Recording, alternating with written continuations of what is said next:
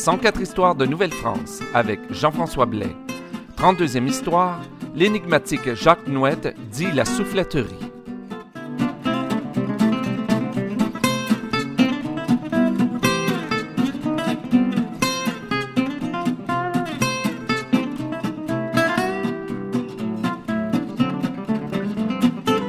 Alors bonjour à toutes et à tous et bienvenue à cette 32e histoire de Nouvelle-France.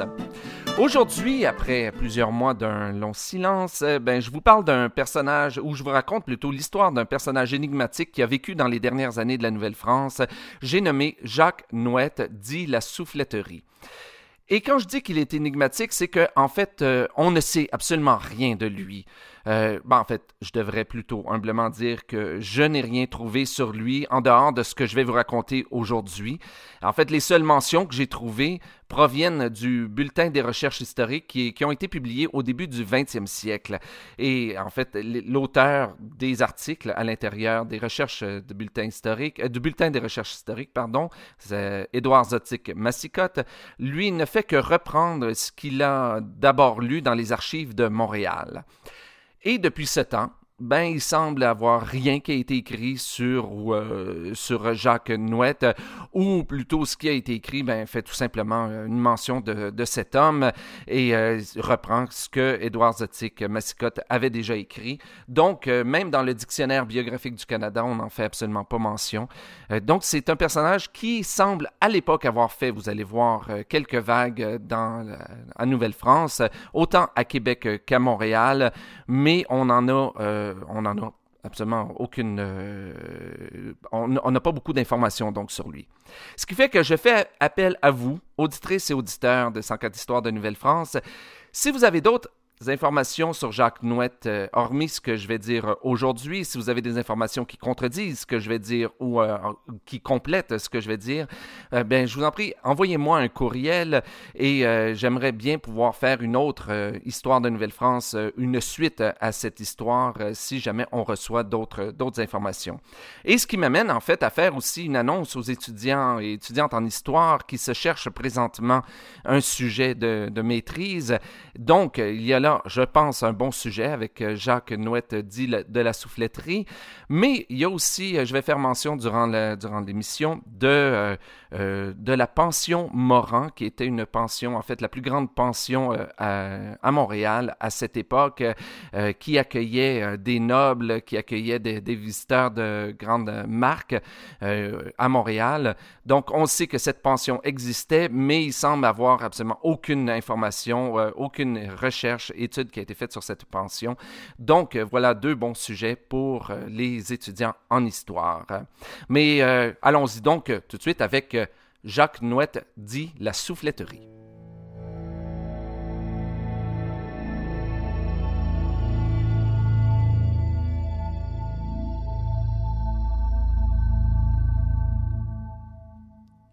La première mention de Jacques Nouette dit la souffletterie remonte à 1742, alors que l'évêque de Québec, Monseigneur Pontbriand, écrivait une lettre au ministre Pontchartrain en France dans l'espoir de faire bannir Jacques Nouette de la Nouvelle-France. C'est déjà intéressant comme ça. Alors, mais qu'est-ce qu'il nous dit de Jacques Nouette à ce moment-là?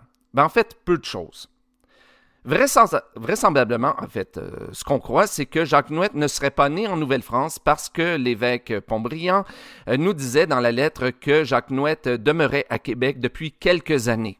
C'est tout ce qu'il nous dit.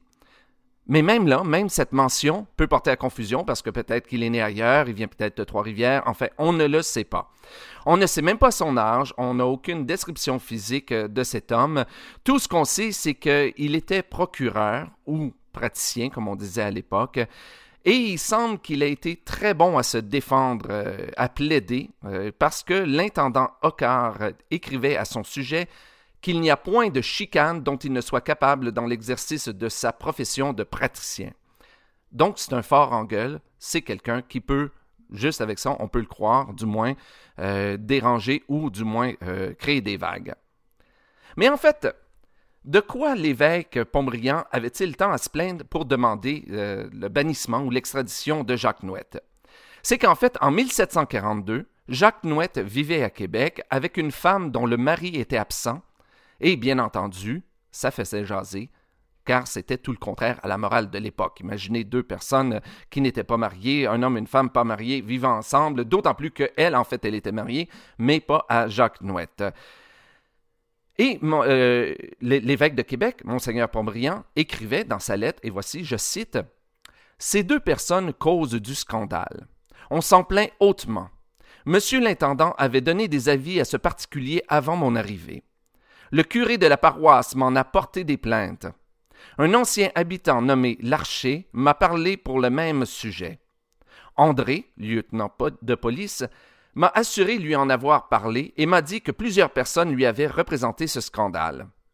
Je l'ai averti deux fois de sortir de cette maison, mais toujours inutilement. Il l'avait promis à monsieur l'intendant, mais il n'en veut plus rien faire. Il exigeait une procédure difficile en ces matières et peu convenable. Fin de citation. Alors, on comprend donc que Jacques Nouette était un personnage peu désirable et on craignait l'influence qu'il pouvait avoir sur les autres visiblement. Et pour ma part, je trouve que ça en dit long quand même sur la morale de, l'époque à Québec. Mais après la rédaction de cette lettre, peut-être qu'il en a eu euh, connaissance, on ne le sait pas trop trop, peut-être qu'il sentait que ça devenait dangereux pour lui de rester à, à Québec, il voulait faire peut-être se faire oublier, je ne le sais pas trop trop, mais on le retrouve à Montréal en mars 1743. Et c'est là qu'il a été mêlé à une étrange aventure qui ne l'a certainement pas aidé. Le 7 mars 1743, et c'était un jeudi, paraît-il, qu'on nous dit dans les archives. Donc, le 7 mars 1743, vers 11 heures du soir, vers 23 heures, alors qu'il retournait vers la pension Moran, chez qui, euh, là où il y avait une, une chambre, il a croisé deux personnes, un homme et une femme. C'était Madame de Clignancourt qui retournait, elle aussi, à la pension Moran où elle avait une chambre, mais elle était accompagnée par François Fouché, qui était procureur du roi, et qui, lui, était le mari de l'ami chez qui elle venait de passer la soirée. Donc, je ne sais pas si vous me suivez jusqu'à maintenant. Donc, François euh, Fauché, euh, donc mari de l'ami euh, de Madame de Clignancourt, raccompagnait cette dernière, question d'éviter les mauvaises rencontres. Mais voilà, Toujours est-il que ces trois personnes ont marché ensemble un certain temps et se sont retrouvés tous les trois dans la chambre de la dame à la pension Moran. Mais aussitôt entré dans la chambre, un autre homme, un troisième, est entré, c'est-à-dire c'est Charles Ruette d'Auteuil, sieur de Monceau. Jacques Nouette lui aurait alors l'aurait salué alors de bonne façon, mais Charles Ruette lui aurait répondu qu'il ne recevait pas le salut d'un homme comme lui et qu'il était un fripon et un insolent. Jacques Nouette lui aurait alors répondu qu'il ne méritait pas de se faire insulter de cette façon, mais Charles Ruette d'Auteuil continuait tout de même à le traiter de tous les noms et lui a même donné un soufflet. Et c'est à ce moment que Jacques Nouette a, selon les sources, mis la main à son épée, peut-être qu'il l'a même sorti de son fourreau, c'est pas indiqué, donc, il aurait mis la main à son épée pour parer un coup de canne que Charles Ruette d'Auteuil lui destinait.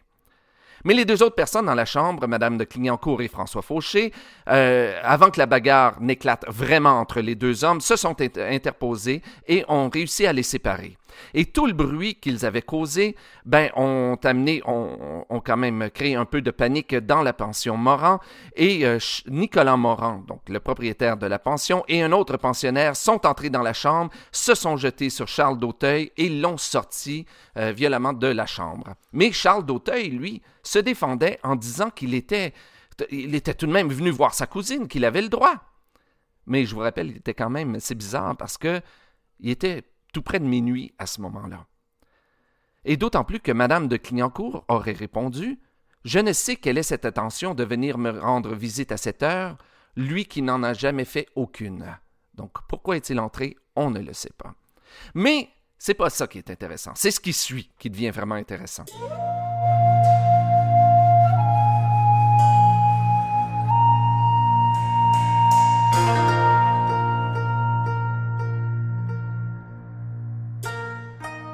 Alors, Charles d'Auteuil, immédiatement après avoir été jeté en dehors de la pension Moran, s'est rendu en pleine nuit chez le juge, un dénommé Guiton de Montrepos, pour porter plainte contre Jacques Nouette. Il, prétendait qu'il l'avait insulté et qu'il l'avait menacé de son épée. Bon, sans visiblement, euh, Charles d'Auteuil voulait devancer Jacques Nouette dans sa plainte, puisqu'il se doutait bien que dès le lendemain, Jacques Nouette irait donc lui-même devant le juge. Donc, le, juge a reçu la plainte de Charles d'Auteuil et tout le beau monde impliqué, tout ce beau monde, a été convoqué devant le juge Montrepos deux jours plus tard. Et euh, assez rapidement, il est devenu évident, selon les, selon les témoignages, que Charles d'Auteuil n'aurait pas gain de cause dans cette affaire parce que tout prouvait que loin d'être la victime, il était plutôt l'agresseur. Ce qui a donné la chance à Jacques Nouette de déposer à son tour une plainte contre Charles d'Auteuil. Pour lui, qui était habitué à plaider, d'autant plus que la preuve contre d'Auteuil était assez forte, ça aurait dû être un jeu d'enfant, et en fait, euh, il a pu plaider, et effectivement, il a eu gain de cause sans trop trop de problèmes. Mais à ce moment-là, et Uniquement à ce moment-là, quand il a eu gain de cause, le juge Montrepos s'est aperçu qu'il ne pouvait pas siéger et, agir comme juge dans cette affaire. Malheureusement, on ne sait pas pourquoi. Et il a donc annulé son jugement et il a rendu l'affaire au lieutenant particulier du tribunal, un certain Jean-François Maillot, qui lui pouvait euh, agir à titre de juge suppléant. Donc, on a rappelé tout le bon monde, et là, on s'est aperçu aussi que le procureur du roi, lui non plus, ne pouvait pas siéger parce qu'il était témoin. Je vous rappelle que c'était lui euh, qui, euh, qui, raccompagnait Madame de Clignancourt euh, à la pension Morin, donc il a été témoin de toute cette affaire. et donc, on a nommé le greffier Adémar comme substitut du procureur du roi, espérant pouvoir rendre l'affaire, rendre jugement assez rapidement. Mais on, est aussi, euh, on s'est rendu compte que le greffier Adémar, à son tour, ne pouvait pas plaider, euh, c'est-à-dire ne pouvait pas travailler dans cette affaire parce qu'il euh, était parent avec Madame de Clignancourt. Donc, ça, ça, paraissait mal pour cette affaire. On a donc trouvé une nouvelle personne pour remplacer Adémar, mais cette quatrième personne s'est retirée aussi parce qu'il a dit qu'il avait déjà eu des difficultés avec l'accusé Charles d'Auteuil. On s'est donc retourné vers un notaire, François Simonet, mais lui aussi a refusé de travailler sur cette cause parce qu'il disait que euh, parce qu'il disait que les raisons avancées par les deux parties dans ce procès n'étaient pas n'étaient pas valables. Finalement, on ne dit pas exactement comment ça s'est, euh, comment il a réussi à régler le tout, mais le juge, le, juge suppléant Jean-François Maillot a réussi à trouver une solution et la cause a finalement été entendue. Et le résultat, ben, il a tout simplement renvoyé les hommes dos à dos, c'est-à-dire qu'il n'a tranché ni pour l'un ni pour l'autre. Étrange. Et j'oserais dire même tout ça pour ça. Mais quoi qu'il en soit, les jours de Jacques Nouette en Nouvelle-France, qu'il soit né ici ou pas, ben, ces jours étaient comptés parce que quelques semaines après le procès en question, l'intendant Ocar a reçu une lettre du ministre Ponce-Chartrain en France, lettre qui contenait la plainte de l'évêque de Québec et sans doute, croit-on, un ordre de s'occuper le plus rapidement possible de Jacques Nouette. Et d'après ce que je peux comprendre de la réponse que l'intendant a renvoyée au ministre Pontchartrain, Jacques Nouette aurait été arrêté, il aurait, été ramené à Québec et jeté en prison pendant deux mois pour finalement être placé sur un navire en partance pour La Rochelle au début du, mois de novembre 1743. Et voilà, c'est tout ce que j'en sais. Après ça, je n'ai aucune idée de ce qui lui est arrivé. Je n'ai rien pu trouver sur Jacques Nouette euh, dit la souffletterie. Euh, c'est dommage. J'aurais bien aimé euh, savoir peut-être ben, je suppose qu'il y a pu y avoir d'autres aventures euh, en Nouvelle-France. Alors, euh, ben, je vous réitère mon appel. Si vous avez d'autres informations le concernant, je vous prie de m'écrire, de me les envoyer et j'en ferai volontiers une nouvelle histoire. Et c'est ce qui met fin à cette 32e histoire de Nouvelle-France. Si vous avez des commentaires sur l'émission, je vous invite à m'écrire à info 104 Je vous invite également à vous rendre sur la page Facebook de l'émission et si vous voulez en apprendre davantage sur mes ateliers conférences, je vous invite à vous rendre au www.communhistoire.com. Ici Jean-François Blais et à bientôt pour une nouvelle histoire de Nouvelle-France.